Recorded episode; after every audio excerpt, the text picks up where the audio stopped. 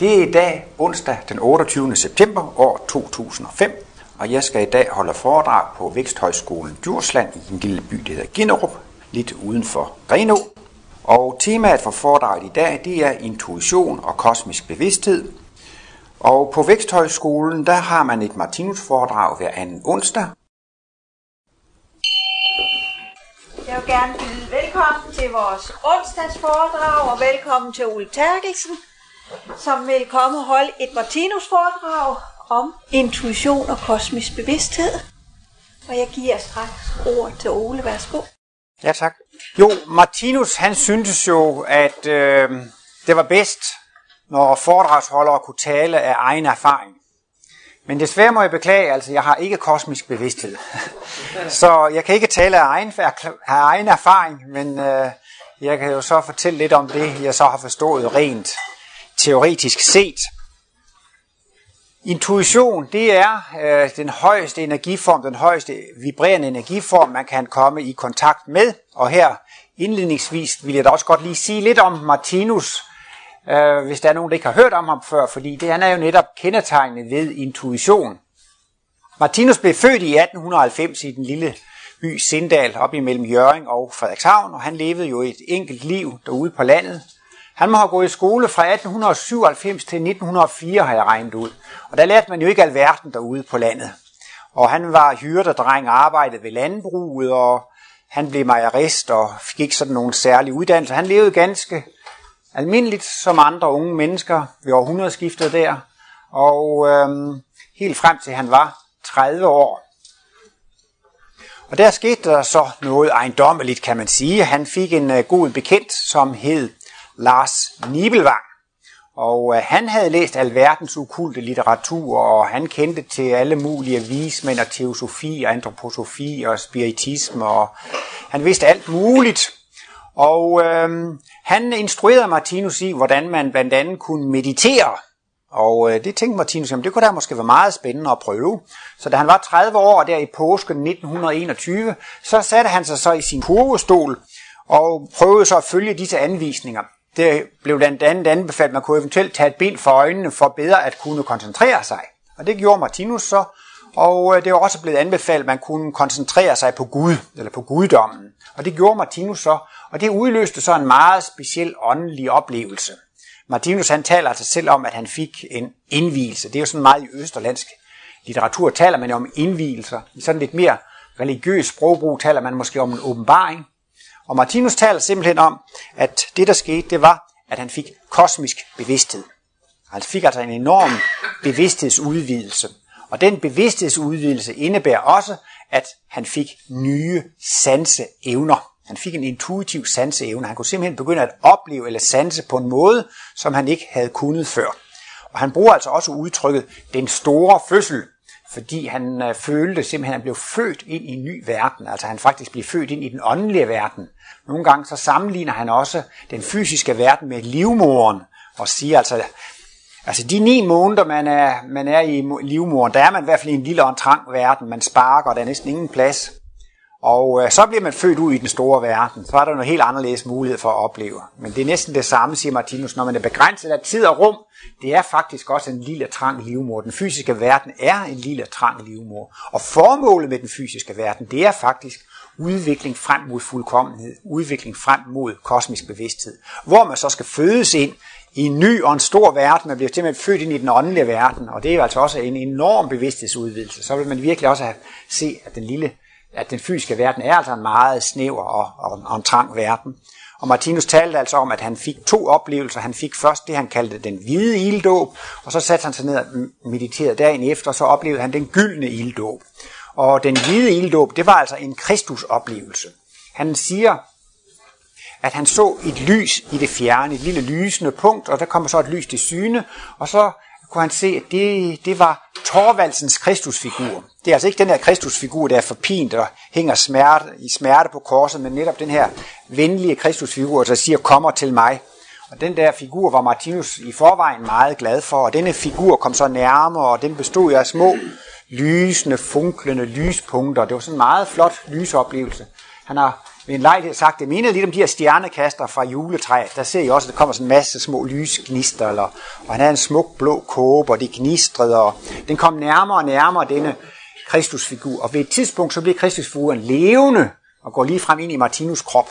Og Martinus ser så bagefter, at der går en lyskejle ud fra denne Kristusfigur, eller ud fra ham selv, og så ser han jordkloden dreje rundt i dette Kristuslys, så at sige. Og øh, til at begynde med var Martinus måske lidt i tvivl om, hvad, hvad, hvad, hvad det betød, men, men senere fik han altså for sig, at det betød, at han skulle øh, videreføre øh, kristi arbejde, at han skulle øh, være med til at øh, bringe kristendommen frem til sin fuldkommengørelse, eller nærmest at bringe kristendommen frem til sin endelige sejr. Man kan jo sige, at de kristne lande i dag, det er jordens største krigere. Der er ingen morder, der er bedre end de kristne lande. Der er ingen, der har bedre atombomber og missiler end de kristne lande. Så man kan egentlig ikke sige, at kristendommen har vundet sin endelige sejr. Man kan ikke sige, at kristendommen er kommet frem til sin fuldkommengørelse endnu. Men, men øh, der er stadigvæk god håb, og det går jo stadigvæk fremad. Og det Martinus så så det med, at det var jordkloden, der drejede rundt. Altså det var lige frem sådan, altså det skulle spredes ud over hele verden. Og det så Martinus gør, det er, at han, han vil gerne retfærdiggøre og vise i sit værk, at alt det Jesus sagde, det var sandt og det var rigtigt. Fordi Jesus han kom jo med nogle udtalelser, og det var sådan lidt sporadisk, og det skulle pakkes ind næsten som børnehistorie. Så, så på en måde kan man sige, at Bibelen yder ikke Jesus fuld retfærdighed. Altså han, han, han havde meget større overblik, og der var meget større sandhed i det. Det er sådan lidt fragmentarisk lidt løsrevet. Så det her Martinus synes, han ville, ville forsvare eller retfærdiggøre Jesus. Næsten lidt morsomt siger Martinus også, ja Gud er jo ikke særlig populær nu om dagen, så Martinus også synes, han godt ville forsvare Gud lidt, og forklare, at det slet ikke var så, så tosset endda. Men sådan sagt på lidt jævn jysk façon, så siger Martinus, min mission er at vise, at det betaler sig at være god. Og øh, det han mener med det, det er altså, at, at folk skal kunne indse logisk og intellektuelt, at det eneste fornuftige, det er at være kærlig og være god. Og hvis man virkelig kan få folk til at indse det, så er det virkelig noget, der flytter hegnspæl, eller det flytter milepæle. Fordi folk er i dag blevet så kloge og så fornuftige, at de gør kun en ting, hvis det betaler sig. Og lige nu, så ser det ud som om, det betaler sig at investere i fast ejendom og investere i aktier. Og så er det jo klart, at man gør det, fordi at det betaler sig. Men alt sådan noget, det er jo altid set ud fra devisen, ja, vi lever jo kun denne ene gang. Og så er der så mange ting, det ser ud til, det betaler sig, når man kun lever én gang. Fordi at øh, så betaler det sig faktisk at sørge for sig selv. Så betaler det sig at være egoistisk. Og man ser at også, der er mange, der dør velhavende og sundere og raske som millionærer og milliardærer osv., så, videre, så de gjorde det rigtigt, ikke sandt? Men de har jo så ikke haft kendskab til skæbneloven og karmaloven, og de, der tjener og hjælper andre, de sparer jo op og får en lykkelig skæbne, og de, der udnytter andre og drager profit, de står jo for at få en dårlig skæbne, så altså sådan øh, i det store kosmiske perspektiv, så står man sig altså ikke ved at snyde og narre de andre. Det er også meget enkelt inden for økologien, der har man det jo sådan, hvis man forurener omgivelserne, hvis man forgifter omgivelserne, hvis man forgifter miljøet, så kommer man jo selv til at leve i et forgiftet miljø. Så det er da helt ulogisk. Det eneste logiske, det er at behandle miljøet ordentligt, så kommer man selv til at leve et ordentligt miljø. Sådan er det jo også med hensyn til at, at praktisere næste kærlighed. Det er da det eneste logiske, det er det eneste fornuftige. Hvis man forgifter det menneskelige miljø, så kommer man jo selv til at leve i et forgiftet menneskeligt miljø. Hvis man har fjender og uvenner osv., så, så kommer man jo til at leve øh, i et fjendtligt og, og, og, og uvenligt miljø. Så Martinus han sagde, at han ville gerne videnskabeligt gøre kristendommen, intellektualisere kristendommen, altså virkelig vise. Han sagde lige frem, Kristendommen har godt nok været en religion til at begynde med, men det skal blive til en verdens videnskab. Det skal blive til videnskab, at Jesus sagde det rigtige, at Jesus han altid talte sandheden, og han altid gjorde det rigtige. Og øh, det kan man jo så gøre, når man ser livet i et evighedsperspektiv, og når man får alt det her med reinkarnationen og skæbneloven med ind, så kan man begynde at vise, hvordan det bliver helt logisk, at, at Jesus han, øh, at han gjorde det rigtige. Og så dagen efter, så havde Martinus en anden oplevelse, det kalder han sådan en gyldne ilddåb, han siger, det var sådan ligesom det højeste, man kunne opleve. Han oplevede, at hans krop forsvandt, huset forsvandt, alle, alle, hele den fysiske verden forsvandt, men han oplevede for så vidt næsten også, at hele den åndelige verden forsvandt. Til sidst var han i en guldaura, eller sådan et guldocean, og han så nogle fine guldtråde, som vibrerede i den ene ende, og de fortonede sig lige så stille ind i stilheden ind. Og han følte, det her, det er Guds bevidsthed. Det er det højeste, man kan opleve. Højere kan man ikke nå. Og han følte altså også, at det var sådan en belastning på hans nervesystem, så bare efter nogle, ja han ved ikke, bare måske nogle brøk eller nogle sekunder eller få sekunder, var han nødt til at tage, tage, tage benet øh, fra øjnene og, og komme tilbage. Men det var altså ligesom det højeste, han oplevede, og det var altså, kan man sige, den største oplevelse i hele Martinus liv, netop det, at han faktisk fik lov til at opleve Guds bevidsthed. Og dagene derefter, så opdagede han, at når han koncentrerede sig på et eller andet problem, så kunne han opleve svaret, og det fik han altså af intuitiv vej. Der er jo mange, der bruger ordet intuitiv, og det er jo noget med, at man får nogle svar og nogle idéer, hvor, hvor, hvor de næsten er færdige. Øh, det kan være en kunstner, som har arbejdet med et tema i lang tid, og lige pludselig, så får man en aha-oplevelse. Jeg har hørt tale om Mozart, ikke? han kunne i nogle få sekunder lige pludselig få en blændende idé, og så var hele kompositionen der. Så tog det bare et halvt år at skrive alle noderne ud. Men det var sådan ligesom i løbet af nogle få sekunder, så var ligesom hele temaet der. Også ham, der har skrevet øh, Jonathan Havmån, det er ham, Richard Bach hedder han vist. Han, han fortæller så også, at han gik på stranden, og lige pludselig nogle få sekunder, så fik han faktisk en intuitiv oplevelse. Og det var han intuitivt, så oplevede han et udviklingsforløb. Ikke? Altså, det med, med intuition, det har noget at gøre med, at man kan få lov til at opleve nogle af livets sandheder. Og når man så oplever nogle af livets store sandheder og kan omsætte dem i kunst, så bliver det til klassikere, så bliver det til evergreen, så bliver det til rigtig kunst. Martinus har defineret kunst på den måde, at det er høj intellektualitet inkarneret i fysisk materie. Altså høj intellektualitet inkarneret i fysisk materie, eller man kan sige med andre ord, hvis det er en af livets sandheder, man kan omsætte i fysisk materie, hvis det, hvis det er en, en lovmæssighed, en, sand, en, en af de evige sandheder, en af lovene og principperne, og øhm, det er jo også et meget grundlæggende princip med udvikling. Det er jo faktisk altså temaet for hele den fysiske verden. Man skal udvikle sig fra mineral via planter og dyr og jordmenneskestadiet frem til at blive et fuldkomt menneske, et kristusvæsen, et gudevæsen. Så det er jo det helt store motiv. Den fysiske verden, det er livets skole. Formålet med den fysiske verden, det er udvikling. Og så har han så lige sådan et øjeblik oplevet det der så er han åbenbart flyver. For ellers ville jeg synes, det var da den mest fjode idé at lave en film med en måge som en hovedperson, og alle de andre rollehavende, det er måge, og jeg kan slet ikke forstå, hvordan man skulle kunne lave en interessant film på den måde. Men netop fordi han havde det intuitive indhold, så starter mågen jo også der på lossepladsen, og så er der en, der begynder at øve sig lidt, og den perfektionerer, den udvikler sig, og, og den, den kommer jo til fuldkommenheden, hvor den kan materialisere sin krop og dematerialisere sin krop og flytte sig med tankens magt og så videre. Så på en måde er det jo altså et smukt symbol for en, øh, en kosmisk op. Altså jeg har ikke studeret ham så meget, men jeg, jeg kan forstå på det lige, jeg har læst, at han faktisk har haft sådan to kosmiske glimt, to åndelige oplevelser, hvor han altså i nogle få sekunder får en, en, en, en oplevelse af, af, af, af sandhed, nogle lovmæssigheder i livet, nogle principper, og så bliver det så omsat i hans øh, kunstart, og sådan kan også opfinder og videnskabsmænd, og som allerede sagt kunstnere, kan få sådan nogle intuitive op- oplevelser. Jeg har tit set de her Nobelpris øh, øh, fra Stockholm. Øh, der har engang, jeg ved ikke om det er der stadigvæk, det er ved at lang siden jeg har set det, men altså der var nogle gange, så var der sådan to journalister, to studenter, og så en masse Nobelpristagere. Så sidder de rundt om bordet, og de havde sådan nogle klassiske spørgsmål, og et af spørgsmålene var, de spurgte Nobelpristagerne, hvad mener de om intuition?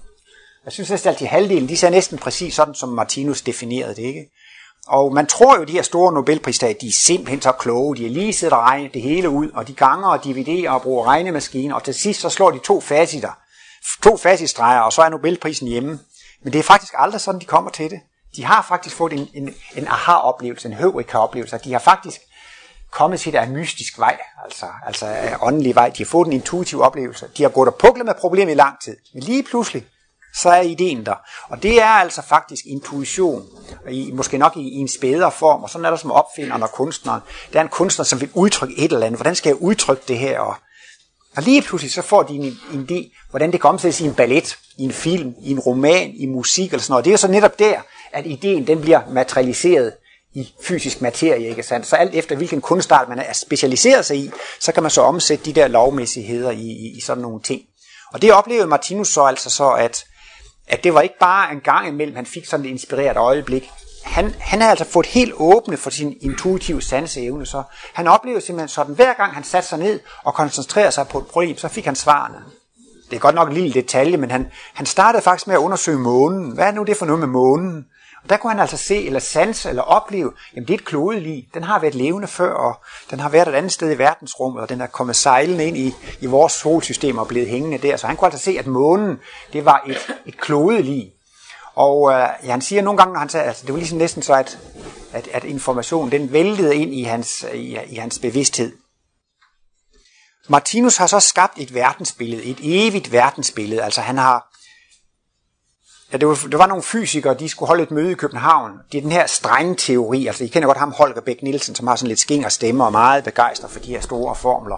Og Einstein, han arbejdede jo, han var jo også meget intuitiv og fik jo også sin, ja, sine oplevelser. Jeg, jeg har læst om, at hans kone beskrev, ikke sandt, at han fik, han kom en morgen vaklende ned til morgenmanden og sagde, jeg har fået den mest vidunderlige idé. Og så var han næsten ikke til at komme i kontakt med en hel uge. Og så skrev han sin relativitetsteori, og så var det næsten på plads. Ikke? Det virkede også meget intuitivt, altså, altså at han har, han har selvfølgelig arbejdet lang tid med problemet, men det, der ligger i intuition, det er, at man får facitet, man får resultatet, man får altså svaret. Og det, er også, det ligger også noget i det her med intuition, at man kan se, at man kan se sammenhænge, og man kan se helheder, ikke sandt? Og det er altså, som Martinus siger, det er altså faktisk en, en sanseevne, en oplevelsesevne. Det er ikke noget, man, man, man regner ud sådan intelligensmæssigt de der fysikere der, så skulle de holde et møde om teorien om alting, fordi Einstein han prøvede på ligesom at lave en fælles teori for alting, og det er noget med tyngdekraften og den elektromagnetiske kraft og de stærke og de svage kernekræfter. Man vil gerne have en form, som kunne inkludere det hele. Og det lykkedes ikke Einstein i sit liv, og nu arbejder de jo videre, og nu har de fået den her strenge teori. Og nu ser det ud til, at de lige på spor til at komme med teorien om alting. Men der er en kritiker af strenge teorien, der han siger, ja hvis den er forkert, så er det bare teorien om ingenting. Men nu har jeg jo læst Martinus som mig, så synes jeg, det var egentlig et interessant udtryk, teorien om alting. Fordi jeg vil nemlig prøve at karakterisere det verdensbillede, Martinus nåede frem til. Og så synes jeg på en måde, man kan sige, at det er teorien om alting. Fordi alting, det vil jo sige, at øh, så skal man have de mindste ting med i mikrokosmos, og i mellemkosmos og i makrokosmos. Og sådan er der nemlig Martinus' evige verdensbillede viser, at hele universet er levende. Vi har levende organer, der består af levende celler. Og han kunne så af intuitiv vej direkte sanse molekylerne af levende væsener, atomerne af levende væsener, elektronerne. Og han kunne blive ved med at gå ned. Han siger, for intuitionen er der ingen grænser. Han siger, han kunne blive ved lige så lang tid det skulle være, og rejse ned i mikrokosmos. Næsten ligesom vi kan sidde på i computerskærmen og se på fraktalbilleder. Jeg ved ikke, om I har sådan et fraktalprogram på skolen, ellers har I måske set det. Man ser i nogle af de her matematiske figurer et flot fraktalbillede, og så fungerer det sådan, så zoomer man ind på en detalje, går ned i det, og så bliver det større og forstørret op, og så går man ned i en ny detalje og forstørrer den op, og så går man, og det er faktisk, det er faktisk kosmisk, ikke? Fordi takket være den der matematiske formel, så kommer man ind på det her med evigheden og uendeligheden. Man kan rejse ned i mikroverdenen i et fraktalbillede. I gamle dage sagde man ud og se med LSD. Senere blev det til ud og se, ud og se med DSB. Eller det var måske DSB, der kom først ud og se med DSB. Ej, det er ikke så godt at komme ud og se med LSD. Det er bedre at komme ud og se med intuitionen. Og det er så det, Martinus siger. Altså med intuitionen, der kan man på intuitionens vinger, der kan man få lov til at rejse ned i mikroverdenen, og man kan blive ved og blive ved og blive ved med. De der fraktalprogrammer kan man også bare køre i den anden retning. Og så kører man altså ud af i makrokosmos, og så kan man også på intuitionens vinger få lov til at køre op af og opleve jorden er levende, solsystemet er levende, galaksen er levende, galaksehoben, og endnu større galaksehober, så til sidst så, så oplever man jo altså, at hele universet er et eneste levende, vibrerende væsen. Og når nu Martinus siger et evigt verdensbillede, så er det jo også, at, altså du lige at sige, hvis det er teorien om alting, så skal du have alting med så skal den have alting med helt ned i mikroverdenen, og alt det store op i makroverdenen. Ikke? Og det har Martinus med i sine analyser, fra det mindste i mikrokosmos til det største i makrokosmos. Hvis det skal være teorien om alting, så må alting være med. Og vi lever jo begrænset af tid og rum, så må alt i rummet være med, og alt i tiden må også være med. Og derfor har Martinus jo altså også taget fortid, nutid og fremtid med. Og fremtiden har ikke nogen slutning. Fremtiden, vi har et evigt liv frem for os. Liv, det er noget, der eksisterer, det kan ikke ødelægges. Og så er det så også, at livet er heller aldrig begyndt, så vi har altså også en evig fortid, og det, det er i virkeligheden det, der øh, danner logikken for hele Martinus verdensbillede. Det er det, han har et evigt udgangspunkt, fordi så kan alting blive logisk. Det der er symbol nummer 6, og det hedder det levende væsen, og det er et symbol, som Martinus har tegnet, som skal symbolisere et levende væsen, og det Øh, sådan er alle levende væsener skruet sammen, uanset om det er en bakterie, eller et fyretræ, eller en giraf, eller et menneske, eller en galaksehob, så har levende væsener noget til fælles, og det de har det fælles, det er, at de alle sammen her, det er den hvide trekant for øverst, det er det levende væsens jeg. Alle samtlige levende væsener, de oplever livet, og de føler bare, jeg oplever, jeg hører, jeg sidder, jeg spiser. De har altså denne væsens kerne, og det er noget, som alle levende væsener har det fælles. Hvordan er den kommet? Hvordan er den jeg-følelse opstået af døde molekyler og atomer? Ja, det bliver altså svært at forklare. Man kan ikke forklare, at energi kan opstå ingenting. Eller så er man i hvert fald meget dygtig. Fordi man siger jo, summen af energi er konstant. Altså energi kan ikke stoppe, opstå ingenting. Det er umuligt at forklare, hvordan energi er opstået af ingenting. Men lige sådan siger Martinus, det er umuligt at forklare, hvordan en jeg-følelse kan opstå af døde materialer. Hvordan kan de her helium- og brintatomer, der var i den oprindelige gassky efter Big Bang, hvordan kan så nogle døde atomer samle sig til at blive til liv og få bevidsthed og få jeg-følelse? Ham her, Jens Martin Knudsen, ham kender I sikkert også. Han er desværre død for nylig. Han var den her energiske Mars-forsker. Han var så ivrig efter at finde liv på Mars. Han var alle tiders pædagog og kunne rigtig engagere folk med hans... Og han mente jo nok, at man måske kunne finde noget liv på Mars og sådan noget. Men han var ikke helt sikker på, at det ville lykkes naturvidenskaben at forklare, hvordan døde molekyler var blevet til molekyler med bevidsthed. Altså, hvad, hvordan, hvordan kan noget dødt blive levende? Og det siger Martinus, det er umuligt at forklare. Noget dødt kan ikke blive levende. Det er lige så umuligt, at noget dødt kan blive levende, som man kan lave energi af ingenting. Og når man siger noget konstant, det lyder måske så højt travlt eller religiøst, når man siger evigt. Men folk kan godt acceptere, når man siger, at summen af energi er konstant. Men hvis man siger noget konstant, så siger man også, det er evigt. For ellers er det jo ikke konstant. Hvis det er konstant, så er det jo evigt det samme. Så, så kan man lige så godt sige, at summen af energi er, er, er evig. Man kan sige, at energien er evig. Og så mener Martinus altså også, at livsfænomenet det er det samme. Liv, det er evigt. Det har altid været der. Og det vil blive ved med. Og de her ting med at opleve evighed og uendelighed, det er noget, man kun kan opleve igennem intuition. Og det er jo så, kan man sige, at hvis man sådan skal forstå Martinus verdensbillede, hans værk og prøve og så skal man altså begynde at få lidt greb om, hvad det vil sige, det her med evighed og uendelighed. Det er slet ikke noget, man kan få fat på med intelligens. Og derfor er naturvidenskaben altså også så materialistisk, fordi den er meget bygget op på, på intelligens. Og der er ikke så meget intuition i det, selvom man har haft en lille spor og en Einstein og så videre. De, de har fået deres store idéer igennem intuition, men generelt set, så er den altså meget baseret på intelligens, og intelligensen, det er meget baseret på mål og vægtfaciter. Og det jeg så ville sige, hvis nu man skulle se sådan lidt videnskabeligt på det, eller lidt filosofisk på det, så er det tit, man har et udgangspunkt. Man har et aktion, man har en hypotese, man har en idé. Og, og naturvidenskaben, de går jo ligesom ud fra, at det hele startede med Big Bang, og derefter har atomer og molekyler bevæget sig tilfældigt, og vi har udviklet os, fordi at der sker mutationer, som også er tilfældigheder. Det er en fuldstændig tilfældighed, at vi eksisterer, at vi er levende, at vi har bevidsthed. Det alt sammen skyldes tilfældigheder. Og det er så ligesom deres udgangspunkt, at livet er baseret på tilfældigheder, og konklusionen er jo også, at livet er meningsløst, fordi det kan ikke have nogen mening. Og man må også sige, går man ud fra, at man kun har et liv, så må man også sige, så er livet uretfærdigt, ikke? Hvorfor, hvorfor bliver nogen født som mongolbørn? Nogen er lige til rullestolen, og nogen de er højt begavet, og nogen er sunde og raske, nogen dør efter 5-10 år, og nogen efter 50 år. Det er simpelthen fuldstændig uretfærdigt. Man kan ikke rigtig forklare retfærdigheden i begyndelsessituationen. Ikke? Hvis man ikke har levet før, hvordan kan så være, at der er nogen, der har vundet den store gevinst i livets lotteri og andre? Så man må jo sige i hvert fald, hvis man kun har et, et, liv, et liv, så må man sige, at livet det er uretfærdigt, ulogisk og ukærligt. Men det, der er det interessante med Martinus, det er, hvis man går ind på det her med, at, man, at livet er evigt, man har en evig jeg-følelse.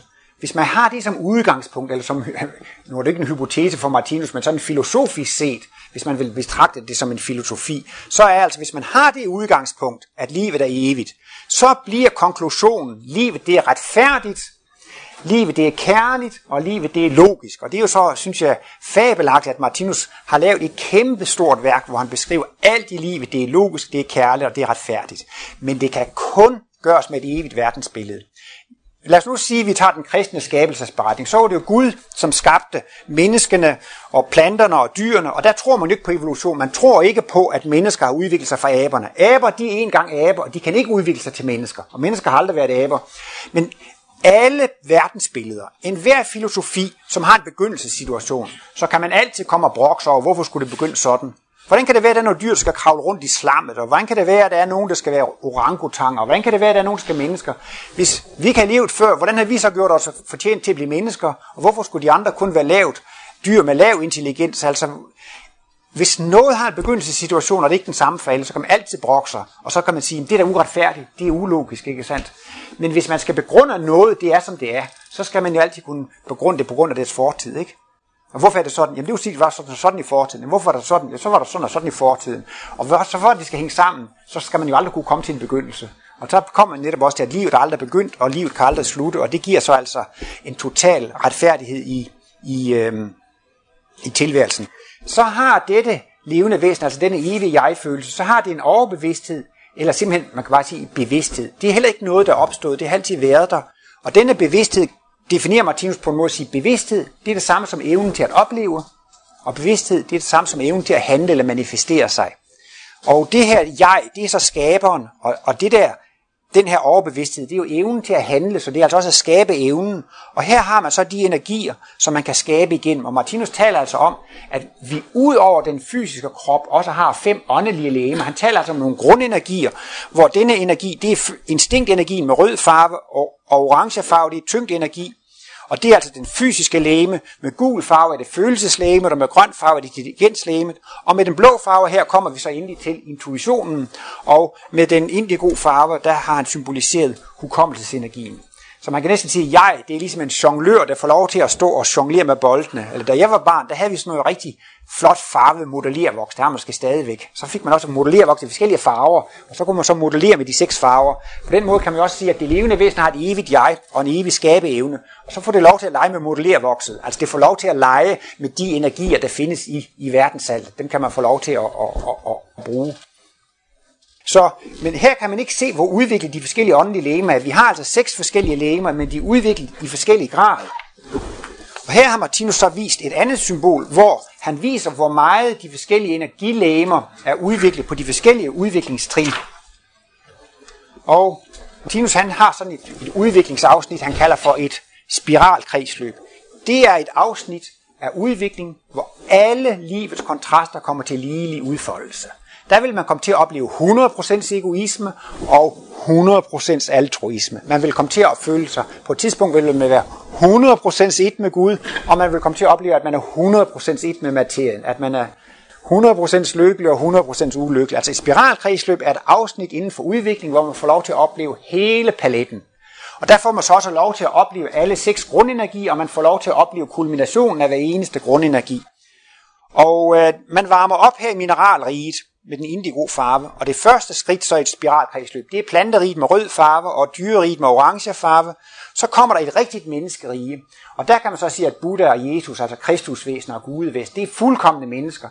Og det er jo væsener, som kun kan være til gavn, glæde og velsignelse for levende væsener. Og så efterhånden, så kan de her kristusvæsener materialisere sig og dematerialisere sig, og efterhånden så får de et permanent ophold i åndelige verdener, hvor med grøn farve, det er visdomsriget. Det er der, universets intelligens er. Det er der, alle organismetyper bliver opfundet og skabt. Og her har vi så den guddommelige verden, som er den maksimale udfoldelse af intuition. Det er tilværelsens allerhøjeste plan. Der er man simpelthen et med guddommen, når man sidder på Guds udsigtspunkt, så at sige. Og her har man så øhm, salighedsriget, hvor man har meget hukommelse og kan huske langt tilbage. Det, der sker her, det er altså, at der kommer nogle væsener, ind i mineralriget. Og det er faktisk Adam og Eva væsener, som er blevet mætte af den åndelige verden. De, er, de har ikke fået et blackout. I ved godt, hvis man bliver meget fuld eller får et slag på hovedet, så får man et blackout. Men de har været så lang tid i paradis i lyset, at de har set lys, lys, lys, lys og der lys. Til sidst så er de altså blevet blindet eller blindet. De har fået for meget lys. Så de har ikke fået et blackout, de har fået et whiteout. Altså, de har simpelthen bare fået for meget lys. Og det sidste er altså fuldstændig monoton. De, de er næsten lidt blindet eller blændet. De kan ikke rigtig opleve noget. De trænger til en livsfornyelse. Og så er der heldigvis også en verdensfrelser i paradiset, og det er slangen. Men altså, i den bibelske symbolik, så står den som en, som en, en, øh, en forfører, og den fører dem ud i synden. Men i virkeligheden redder det dem. Den giver dem nye livsoplevelsesmuligheder. Og de kommer ind i den fysiske verden, og den fysiske verden er det samme som kundskabens træ. Fordi den fysiske verden, det er projektudvikling. Den fysiske verden, det er livets skole, det er der, man udvikler sig. Ergo, den fysiske verden er det samme som kundskabens træ. Og den åndelige verden, det, det er symbol på livets træ, det er paradis. Man nyder frugterne af livets træ, men kundskabens træ, det er den fysiske verden. Og øh, det siges jo også et sted, at Adam bliver skabt af leret, så han er jo faktisk et mineralvæsen. Og øh, de er også dobbeltpolede. Der var de væsener her i den åndelige verden, de er dobbeltpolede, men så opererer Gud i et ribben ud af Adam og laver Eva-væsenet. Men det er sådan set bare det, at så tager han den ene pol væk og deler de dobbeltpolede væsener i hankønsvæsener og hunkønsvæsener. Og så kommer rivaliteten ind i det, og så kommer mørket og krigen og jalousien ind i det, og så får man lov til at opleve kontrasten til paradiset. Man kommer til at leve i krigen. Så den her enpolethed med hanner og hunder, det er på en måde krigens anatomi, og dobbeltpoletheden, det er fredens anatomi. Når man er dobbeltpol, kan man praktisere alle kærlighed og næste kærlighed og samme sympati for alle. Hvis man er enpole, så er man begyndt at favorisere et køn frem for et andet køn. Så er man partisk, så er man ikke alkærlig. Og den partiskhed med, at man foretrækker nogen og, og kan øh, lide andre mindre, det er faktisk roden til alt ondt. Det er roden til alt krig. Og, og der, men det hører så altså med til, at man skal kunne opleve alle kontraster.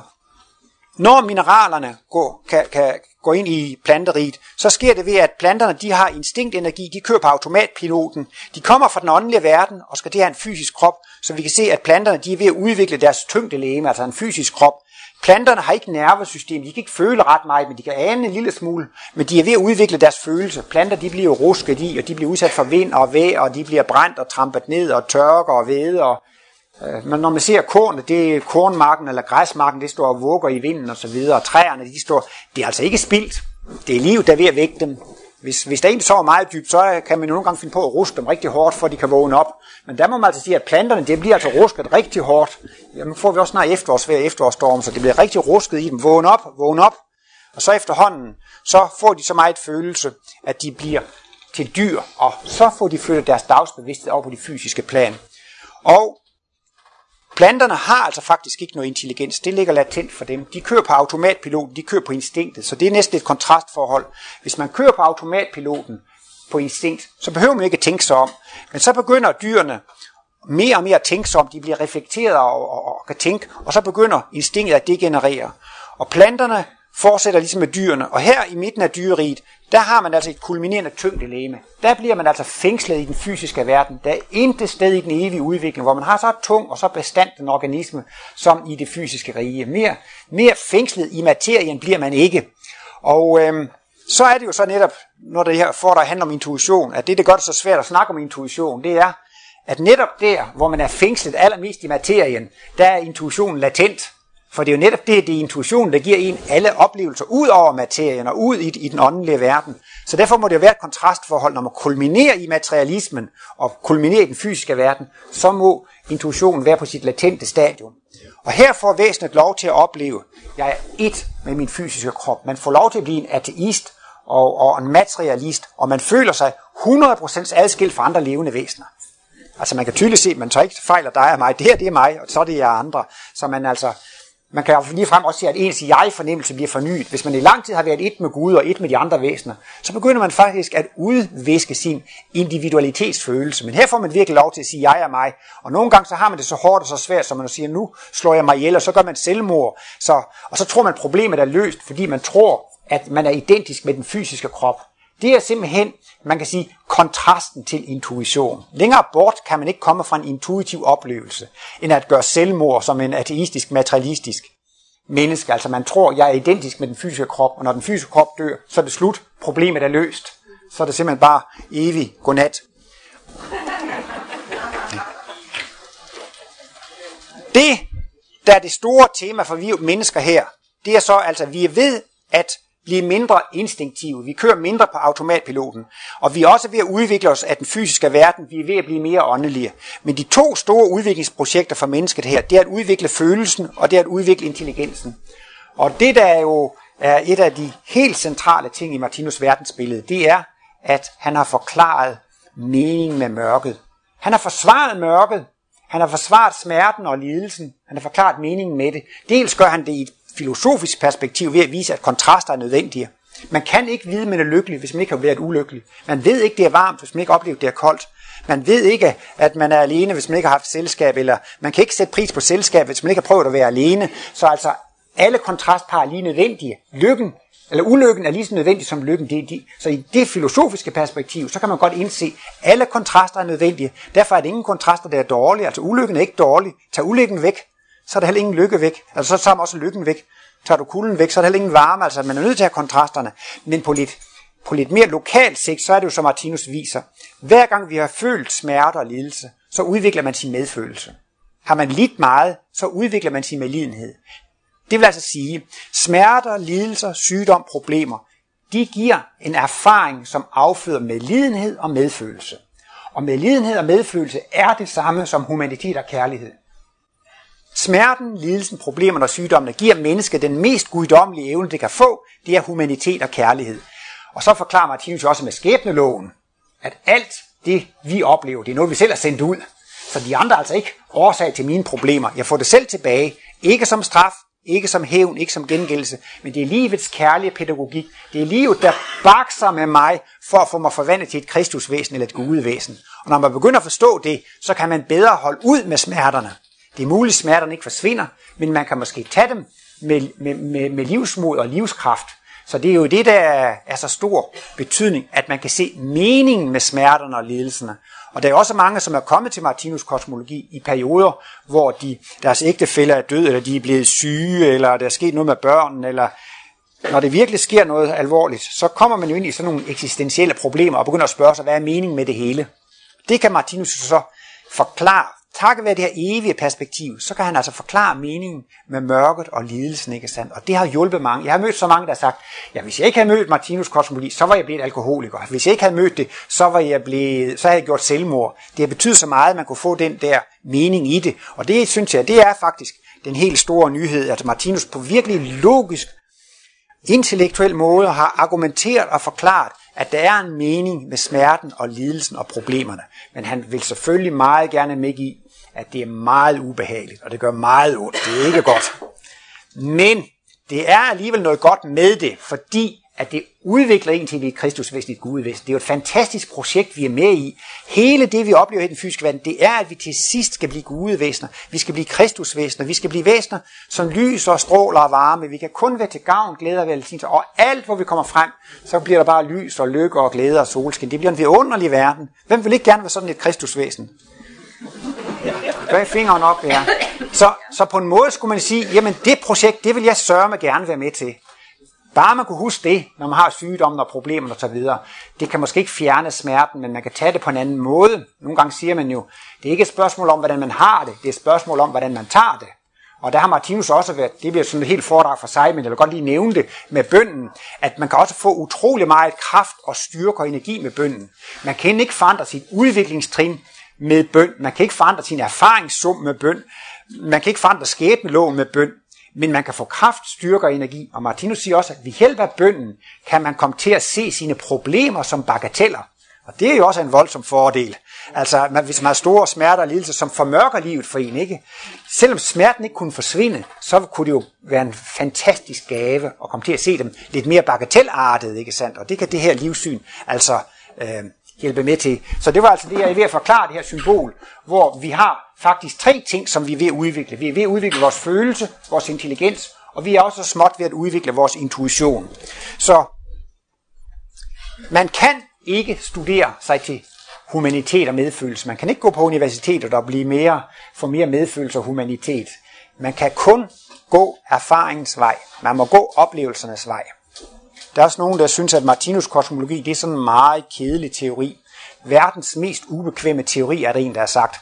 Og de to ting, jeg vil fremhæve, det er for det første, vi er selv årsag til alle problemer. Man kan ikke, det er din skyld, og det er min mands skyld, og min kones skyld, og børnenes skyld, og chefens skyld. Det er alt sammen karma, det er alt sammen skæbne. Omgivelsen, det er et spejlbillede af mig selv. Der er ikke noget at gøre, man kan ikke fedt det af på andre. Så det er jo meget kedeligt og meget ubekvemt. Der er ikke noget at brokse over. Hvis man vil brokse over noget, så kan man få lov til at brokse over sig selv. Så det er jo en meget ubekvem teori. Og for det andet, så er det også meget kedeligt det her med, at hvordan bliver jeg så et højere og et mere udviklet menneske? Jamen det er jo faktisk der, jeg må gå erfaringernes vej. Hvordan bliver jeg human og kærlig? Jamen jeg skal udvikle medlidenhed og medfølelse. Hvordan gør man det? Det gør man af erfaringernes vej, så man ville gerne have haft det have været en lidt nemmere vej, end at gå erfaringsvej. Så det er også lidt ubekvemt. Så jeg forstår jo bedre, at der sådan rundt omkring i provinsen, der kommer ikke så mange til de her foredrag. Så, så det bilder jeg mig selv ind, det er fordi, at det, det kræver alligevel sådan lidt sportsånd at, at, at gå ind på de, på, på de betingelser. Så ser vi så også, at intelligensenergien udvikler sig. Den kan man derimod godt udvikle ved studier. Hvis man læser matematik og fysik og kemi og økonomi, og hvis man læser bøger, der er skrevet på basis af intelligens, så udvikler man sin intelligens. Men dyrene udvikler jo også intelligens, og det er jo klart, at det gør man jo i forbindelse med selvopholdelsesdriften for bedre at kunne overleve osv., så, videre, så, så udvikles jo også intelligensen. Og her kommer vi så til intuitionen. Intuitionen, den bærer Guds bevidstheden. Den bærer evighedsbevidstheden. Altså alt det, der har med evighed og udødelighed og Guds bevidsthed, det er båret af intuitionen. Man kan også spørge sig selv, Hvordan kan man lære at sætte pris på Gud og paradiset? Adam og Eva, de, de var jo omkøbet ved kedelige af det. De synes, det var træls at være i paradiset. De kom jo hver dag til vor herre og spurgte, kan vi ikke få lov at opleve noget nyt i dag? Nej, sagde han, den gamle knavpotter der. Så kommer de næste dag. Må vi få lov at opleve noget nyt i dag? Nej, det samme som i går. Så kommer de igen. Må vi få lov at opleve noget nyt? Nej, det samme som i går. Så altså, det er jo, det, han er jo næsten en gammel tyran der, fordi at de, de, de, de, de får simpelthen ikke lov til at opleve noget nyt. Og de synes jo, det er kedeligt, fordi at de er ved at få det her white out. Det, der er ingen, altså, livsoplevelse er baseret på, at der er forandringer, der må jo ske noget nyt. Altså, man kan jo ikke, det var alle tiders film, så ser man den en gang, man ser den 117 gange, man ser det 1000 gange, så vil man da gerne snart se en ny film. Eller hvis man får lov til at få sin livret morgen, middag, aften, år ud, år ind, så vil man også snart gerne have lov at smage noget nyt. Så så man kan sige, de var altså ved at komme i en situation, hvor de ikke rigtig satte pris på at være sammen med Gud eller være i paradiset. Hvordan kan man så få sin livsoplevelsesevne forny, så man kan lære at sætte pris på det igen? Det kan man så ved, at Gud bliver væk. Og det vil altså sige, at grund, den måde der på, man kan sætte pris på Gud, og også på udødelig og evighed, det er, at det forsvinder. Så når tyngdelæme, det fysiske læme kulminerer, så er intuitionen længst borte. Så det er altså direkte et kontrastpar. Og når man er i den højeste åndelige verden, hvor intuition kulminerer, så er jo altså øh, intelligensen, nej undskyld, så er jo tyngdenergien på sit minimum.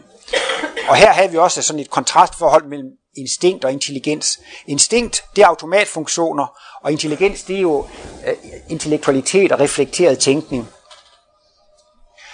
Og så, som sagt, denne intuition, siger Martinus, den kommer altså automatisk frem, når man får udviklet både følelse og intelligens. Man kan sige, at man skal udvikle både hjertet og hjernen. Altså det er ikke nok bare med den ene. Hvis det bliver for meget følelse, så bliver det øl og tossegodhed. Og, altså, så kan man ikke sige nej. Så siger børnene, vi vil have et kilo slik, og nej, det må I ikke få. Så græder barnet. Nej, så, så giver man jo alligevel, fordi man ikke kan lide at se vedkommende græder.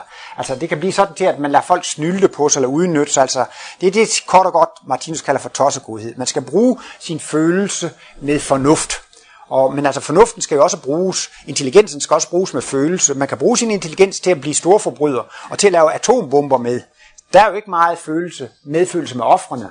Så det kan også sige, at intelligensen skal humaniseres, og følelsen skal intellektualiseres. Så derfor ser Martinus, det er en meget vigtig kombination mellem følelse og intelligens. Han kalder også visdom for altså eh, intellektualiseret humanitet eller humani, humaniseret intelligens. Og øhm, den, denne visdom er altså en harmonisk blanding af følelse og intelligens, og den skal altså bringes op på et vist niveau. Og så siger Martinus, når man har følelse og intelligens i balance, og man er tilstrækkeligt højt udviklet, så kommer intuitionen efterhånden helt automatisk af sig selv ind i billedet. Så er det altså det, der, der giver adgangskort for øh, intuitionen. Og øh, jeg vil også godt lige nævne det her kontrastpar. Når man er i den fysiske verden, så kan man jo tro, man er identisk med kroppen. Og det har jo som regel til følge, at man er meget bange for at dø. Og man kan græde meget, hvis en meget nærstående dør. Altså der er jo mange, deres kæreste barn er død, eller deres elskede ægtefælle, eller så videre. Det, det, det er jo, mener Martinus Nielsen, der er nok ikke grædt så mange tårer og, og nogen, som, nogen anden ting som om, om døden. Altså vi har grædt så meget, fordi vi er kede af, at, at vores elskede de er døde. Og det er jo fordi, vi har et materialistisk livssyn. Hvis man har et flerlivssyn, eller evighedssyn, eller reinkarnationssyn, så er det knap så trist. Så kan man være sammen med dem, når man sover, og man kan møde dem i et kommende liv, og det er ikke uigenkaldeligt. Jeg synes da også virkelig, det er virkelig en trist tanke, hvis vi kun havde den her ene liv, og det var uigenkaldeligt. Vi vil aldrig se dette sympatiske, dejlige mennesker, som det er da virkelig dybt tragisk. Men det er sådan trods alt det, der er et plaster på såret, hvis der er mulighed for, at man kan træffe dem senere. Så, men altså, det er godt at kunne lide af dødsangst, og det er godt at kunne græde en hel masse over død, fordi så bliver det så vidunderligt den dag, man opdager, at man er udødelig, at man er, at man er evig. Og jeg har jo fulgt lidt med i fjernsyn med mange af de her, øh, dels ud af kroppen oplevelser, men også specielt nær dødsoplevelser. Og de mennesker, som har haft nær dødsoplevelser, det er typisk ved en operation eller en bilulykke. Så lige pludselig, så har de opdaget, at de er ude af kroppen. Og så så de sig selv på operationsbordet, de kiggede på sig selv, og de kunne se, hvordan ambulancefolk står og bakser med ens krop, eller hvordan sygelejersker og læger står og giver en hjertemassage. Og, og, og, og, og, og så, I kender godt det med, så kommer de igen med en tunnel, og de oplever en skytsengel, og nogle gange passerer livet revy, og de får nogle paradisoplevelser, nogle vidunderlige oplevelser, og så kommer de tilbage. Og så er de jo fuldstændig forandret. De bliver aldrig de samme mennesker igen. Jeg tror, den mest kendte i Danmark, det er hende der Mørk Nielsen, som det gjorde så stærkt indtryk på, at hun begyndte at læse det præst og blev præst, og hun har været i flere forskellige. Og det er altså også andre, altså de, de i den grad forandret. Bare det, de ved egne sanser har oplevet, de er udødelige, de er evige. Det, det er så stærk en oplevelse, og de behøver altså faktisk næsten bare have haft den punktvis. Og hvorfor er det så fantastisk at opleve det? Fordi man har været materialist, man har været så bange for at dø, og man har været så ked af, at andre dør. Så det er jo ligesom en nødvendig kontrast. Og det er jo altså også kulminationen af materialisme. Martinus er jo meget tolerant og siger, man må da tro på, hvad man vil. Man må da have den opfattelse, man overhovedet vil have. Men for Martinus, så er videnskab det samme som virkeligheden. Det vil altså sige, altså, Martinus siger, han skriver sandheden. Hvordan kan det bekræftes? Jamen, det er kun virkeligheden, der kan bekræfte det. Og hvis man vil leve i harmoni og lykke og glæde med omgivelserne, med realiteterne, så må man jo også have den rigtige opfattelse af realiteterne. Hvis der er en ovn, der er brandvarm, men jeg tror, den er kold, ja, så lægger jeg hånden på, så brænder jeg hånden. Hvorfor gik det galt?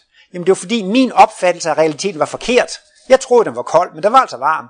Og det vil så sige, alle de steder i livet, hvor folk har en forkert opfattelse af livet, der går det galt. Men de må da have den opfattelse, de vil have. Man må gerne tro på et liv. Og synes, det er helt rigtigt. Vær, vær, værsgo, tro på det. Men hvad er konsekvensen af, at man tror på et liv? Det er, at man kommer til at lide sig dødsangst. Det er, at man bliver så ulykkelig over, at andre dør osv. Altså al den ulykke, der kommer over os, al den smerte og lidelse, det er fordi, vi ikke har den rigtige opfattelse af virkeligheden. Hver eneste gang, vi har en forkert opfattelse af virkeligheden, så kommer det til en kollision til sidst på en eller anden måde. Og alle de steder, hvor vi har en rigtig opfattelse af virkeligheden, så kan vi orientere os og forholde os til virkeligheden, så det ikke sker nogen katastrofer og, og, og, og ulykker. Og Martinus taler så om, at man så, når man har udviklet følelse og intelligens, så begynder intuitionen at komme ind i billedet. Og typisk så kan det altså være ved kunstnere, som får meget inspirerede øjeblikke. Og det kan være opfindere og videnskabsmænd, men det kan jo også være almindelige mennesker i mange forskellige sammenhænge, der begynder at kunne også måske kan blive menneskekender lidt af intuitiv vej, eller man kan lige pludselig se nogle sammenhænge og så videre. Det er også sådan nogle små intuitive oplevelser. Så man kan have mange små inspirationsøjeblikke og små erkendelser, som er af intuitiv karakter. Men det accelererer virkelig, når man får det, som Martinus kalder for et kosmisk glimt. Der får man altså en, en, en virkelig ren intuitiv oplevelse. Og øhm, Martinus har karakteriseret det her kosmiske glimt, og så har jeg også engang læst en bog af Richard Morris Booker, en britisk-kanadisk læge, som fik et kosmisk glimt i slutningen af 1800-tallet. Og i 1902 udgav han sin bog, som hed Cosmic Consciousness. Og han var nemlig læge og naturvidenskabsmand, så han var sådan lidt øh, håndfast, så han skrev en række kriterier på, hvornår der var tale om et kosmisk oplevelse, og hvornår det ikke var. Og dem kan jeg så huske nogle af de kriterier, så jeg lige gå, gå dem igen, men altså Martinus er helt enig med det. Og han kaldte det jo altså bare cosmic consciousness. Martinus bruger mere kosmisk bevidsthed, hvis det er en permanent tilstand. Og hvis det er sådan de første kosmiske oplevelser, så kommer de sekundvis, så kalder Martinus det glimt. Den anden, der, han kaldte det bare for kosmisk bevidsthed generelt. Og det første oplevelse, man får, det er en lysoplevelse. Det er en ildoplevelse. Og han sagde også, at det var en subjektiv ild. Og det har Martinus også skrevet lidt om, at han mente også, at det var rigtigt, at Moses så, at tørnebusken brændte. Men hvis man var, havde gået hen og kontrolleret bladene bagefter, så ville man se, at bladene ikke var beskadiget. Og det er også noget med, jeg kan ikke helt huske det, men det er noget med også der ved, ved, ved, ved, ved det sidste nade, hvor det er ildtunge, der kommer ned over disciplenes hoveder. Og der er også noget med, hvor, hvor Paulus går fra Damaskus til, til Jerusalem, og der kommer også nogle ildtunger, han bliver blindet af, af det lys der, ikke sandt? Så også efterfølgende, altså et kosmisk glimt bliver udløst af en lysoplevelse, af en ildoplevelse. Og ham der, Richard Morris Booker, han var ude at køre hestedrosje. Han havde været sammen med nogle mennesker, og de havde læst nogle digte af Walt Whitman.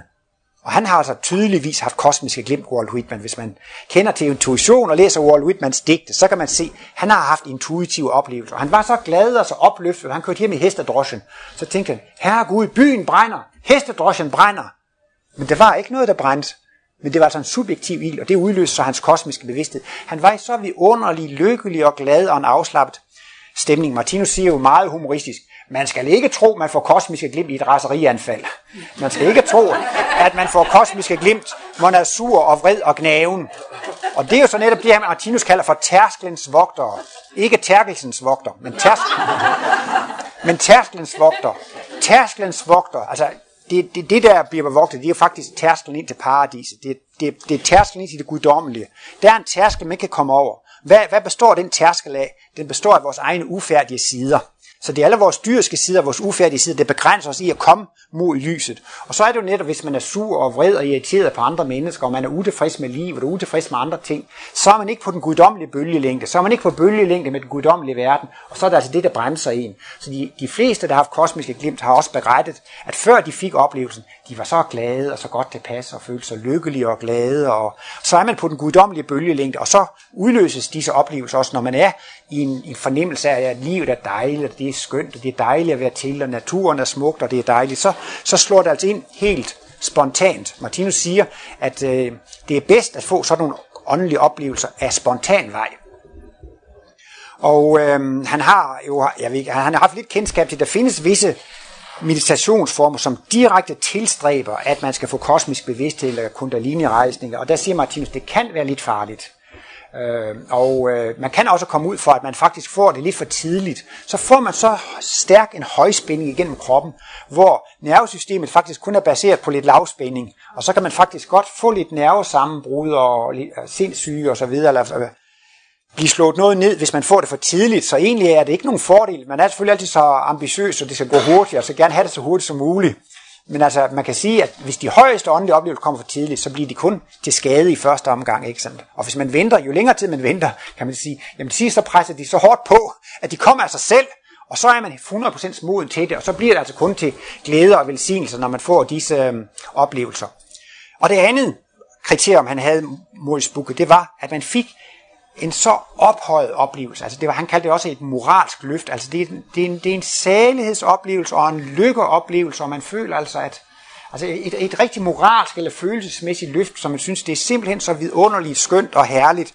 Så det var altså også sådan et slags, øh, ja, et slags følelsesmæssigt løft. Men det tredje kriterium, som jo er meget centralt for os intuition, det var, han sagde, han fik en viden, som det ville have taget ham overvis at studere sig til og han fik også en viden, som han ikke kunne have studeret sig til. Og det vil så altså igen sige, det ligger det i intuitionen. Man kan få adgang til en viden, som man ellers ikke kan få adgang til. Og Martinus han brugte selv det udtryk, at han med en fuld udviklet intuitionsevne havde direkte adgang til vidensoceanet.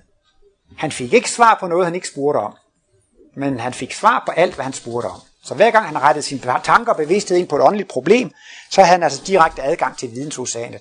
Nu lyder det måske som pral med Martinus, han kunne alt det og det og det, men det er netop det, Martinus fortæller. Han er ikke en tødel mere end dem, øh, der har været før ham, og han er ikke en tødel mere end dem, der kommer efter ham. Vi skal alle sammen blive det samme, og det er jo så, det er, at vi skal alle sammen blive selvstændigt tænkende væsener. Vi skal alle sammen selv få disse oplevelser og komme til at opleve det, så der er ikke nogen favoritter. Og det er altså ikke sådan, at Jesus var Guds specielle søn. Vi er alle sammen øh, så at sige, børn af, af Gud, og vi skal alle sammen komme til at opleve det samme. Han var bare en lidt ældre bror, men for ham var det jo mange andre store brødre, så, så man er altid midt i søskendeflokken. Der er altid en uendelighed over en og en uendelighed under en, så der er ikke nogen, der egentlig er særlig udmærket i forhold til det. Men der forklarer Martinus, synes jeg på en måde ydmygt, han siger, mit verdensbillede, jeg har ikke tænkt det ud, det jeg har ikke opfundet, det er ikke mig, der har lavet det. Jeg har bare været udstyret med en kosmisk sanseevne, med en intuitiv sanseevne, som har gjort, at han kunne opleve livslovene, de evige principper, og hvordan hele verdensaltet hang sammen, hvordan hele strukturen. Så altså takket være den sanseudrustning, han havde, den intuitive sanseevne, han havde, så kunne han skabe og, og lave alle de der ting. Og en fjerde ting, som man typisk oplever, når man får de her intuitive oplevelser, det er udødelighedsoplevelsen. Man oplever, jeg er evig. Livet har ingen begyndelse, livet har ingen slutning, og man oplever altså, at al dødsfrygt, det forsvinder som duk for solen. Og det er så vidunderligt og skønt, og ligesom jeg sagde med de der nær dødsoplevelser, det forandrer folk totalt. Og Martinus taler også om, bare folk får sådan et kosmisk glimt i et, helt, et liv, så kan de leve på det resten af livet. Altså det er så stærkt, og, og, og de ved bare med sikkerhed, jeg er evig. Der er ikke noget at diskutere, de har selv oplevet det, og det, det er så kort, men det er så stærkt, eller så ophøjet en grad, så, så, så det virker altså hele livet igennem og, og, og, og, og, og kan inspirere en. Så det her med at opleve udødelighed og evighed, Det er også en helt fantastisk ting. Og en femte ting, det er, at man kommer til at opleve, at alt er udtryk for kærlighed. Man kan få lov til at opleve det, man før anså for at være ondt og være ubehageligt osv., kan man nu få lov til at intuitivt vej opleve, det er kærlighed i forklædning. Det er et ubehageligt gode. Det er noget godt ved det, men det er meget ubehageligt. Men det er ikke noget ondt, det er ikke noget djævelskab. Alt har en rolle, alt har en mening. Og det er jo så det, vi kalder det onde og ubehageligt, som Martinus med et elegant udtryk kalder for det ubehageligt gode. Det er ubehageligt, men det er ikke ondt og djævels. Det er ubehageligt, men det er gode. Og det er jo også en fantastisk oplevelse. Selv at få lov til at opleve alt, hvad der findes i verden af kærlighed. Der findes intet ondt. Der findes ingen, der findes ingen djævelse. Det er jo også en meget ophøjet oplevelse at få. Og øh, der var måske sådan lidt flere kriterier, men det man jo i hvert fald så også får lov til at opleve, det er, at man er ét med alle andre levende væsener. Og man kan føle, at alle levende væsener er det samme kød og blod. Og vores jeg, det er faktisk en del af guddommens jeg. Og der er ingen, der er gode og det er dårlige. Vi er så forbundne med hinanden alle sammen. Og man kan slet ikke dele dem i fjender og venner, og dem der er for og imod mig. Vi er et kød og blod. Vi er altså og der får man altså lov til at opleve enheden med alle andre levende væsener. Men kulminationen er jo også, at man får lov til at opleve sig et med guddommen. Og man får altså faktisk også lov til at opleve Guds bevidsthed, som er udtryk for, for en alt omspændende kærlighed. Der er også nogen i kosmiske glimt, som får lov til at komme ud og se med intuitionens vinger, og få lov til at opleve i en mikrokosmos. Der er en svensk dame, som hedder Ruth Dahlin, som fik et kosmisk glimt og skrev en bog for 20-30 år siden. Hun udgår en tur og kom til at stå og kigge på en grænnål. Lige pludselig så blev hun ligesom suget ind i grænnålen. Hun kom ind i en vibrerende lysverden. Altså hun gik, lige, hun gik så at sige ind i mikrokosmos. Hun gik ind i atom- og molekylverdenen.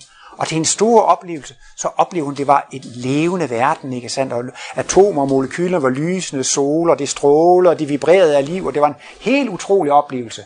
Det er også muligt at få sådan en oplevelse i kosmisk glimt. Og jeg har også hørt om nogen, som har fået kosmisk glimt, hvor de oplevede jorden. De oplevede jordkloden, og de oplevede, at jordkloden var et levende væsen, ikke sandt? Så man kan også godt i kosmisk glimt få lov til at opleve livet i mikrokosmos, og man kan få lov til at opleve livet i makrokosmos.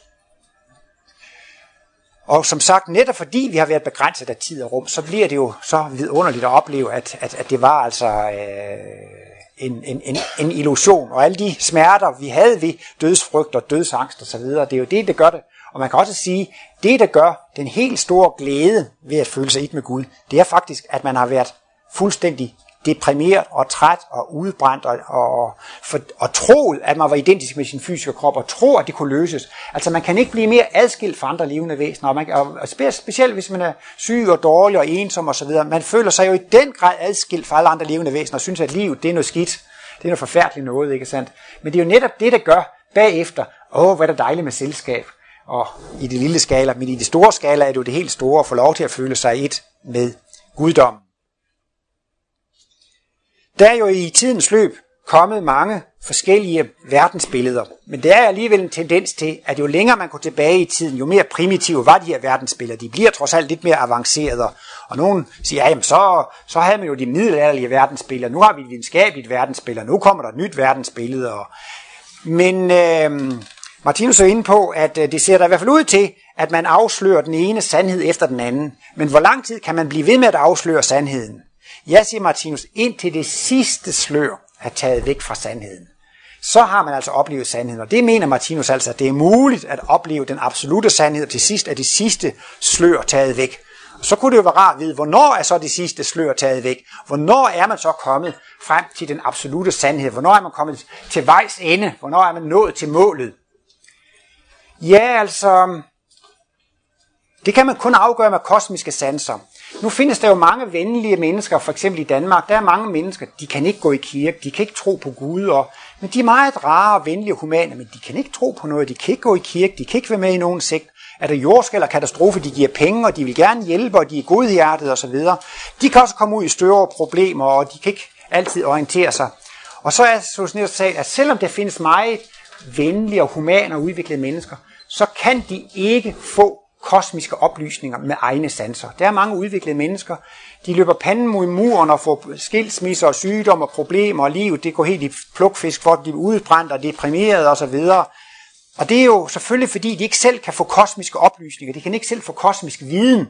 Men det er så det, Martinus har gjort, at han har brugt sine oplevelser, sin kosmiske viden har han gjort tilgængelig for folk ved at skabe denne åndsvidenskab. Han siger, at han har gjort de kosmiske facetter tilgængelige for almindelig jordmenneskelig intelligens. Han forklarer det altså fornuftigt. Martinus han har snydt, han har kigget i faselisten. Og så regner han alle regnestykkerne ud og viser facitet. Og alle de regnestykker, han regner ud, det er det, han kalder kosmiske analyser. Det er de forklaringer, der skal til for folk, som har intelligens og fornuft, men som ikke selv kan sanse de åndelige ting. Men de kan godt komme til at indse, at de her åndelige ting er sande, hvis de får lavet alle udregningerne, hvis de får lov til at gå igennem alle argumenterne, så kan de godt se, at, at det er rigtigt. Og det vil så sige, at man kan faktisk godt så udnytte de kosmiske oplysninger, som man kan få fra et indviet væsen, ikke sandt? Fordi, at, og, og netop fordi folk i dag kun gør noget, der betaler sig, det skal være logisk og fornuftigt, så skal den moderne verdensgenløsning, den moderne indviede, så skal de servere det i en tapning, som kan tilfredsstille folks spørgelyst og, og, og folks intelligens. Og så mener Martinus, hvis man følger alle de der kosmiske analyser, så kan man til sidst komme til at indse, at mørket og smerten og lidelsen, det er et gode. Altså, livsoplevelsen kan deles i principielt det behagelige og det ubehagelige. Og så kan man så begynde at indse, at det ubehagelige er i virkeligheden godt. Så alt, hvad vi oplever, det er enten et behageligt godt, eller det er et ubehageligt godt. Og det hedder sig jo også, at da Gud var færdig med at skabe verden, Gud havde slet ikke mangel på selvtillid. Han var også ret selvglad. Han var så godt tilfreds med sig selv, så han sagde, se, alt er såre godt. Så det var ikke noget at klage på, det han havde lavet. Men ikke desto mindre, så mener Martinus, Gud har ret. Og det er jo også det, alle Martinus analyser viser. Vi lever i det bedst tænkelige univers. Universet og livet kan ikke på nogen som helst mulig måde være konstrueret på en bedre måde. Og det har man jo nogle gange lidt svært ved at kapere, når man selv har smerter og lidelser og problemer. Hø, skulle det ikke kunne laves bedre, det her? Men det viser Martinus analyser altså, at det kan ikke konstrueres, skrues bedre sammen, end det er. Det er lavet på den bedst tænkelige måde. Men som sagt, det er ikke lige behageligt, men det er godt nok alligevel. Så Martinus mener, at Gud har ret, når han siger, at alt er så og godt. Og det er jo så netop også det, hvis man forstår analyserne af det behageligt gode og det ubehageligt gode, så kan man jo begynde at se, at alting er så og godt. Og når man indser det, så har man faktisk fået teoretisk kosmisk bevidsthed. Altså man kan ligesom indse, at alt må være så godt. Men så er det jo altså, at højdepunktet det er, når man kan opleve det med egne sanser. Og der er det, som Martinus siger, det sidste slør fra sandheden er faldet bort. Så er man kommet til vejs ende, man er blevet færdig med udviklingen i livets skole. Man har nået målet, når man med egne sanser selv, når man med egne intuitive sanser kan opleve, alt er så godt. Så er man ved vejs ende.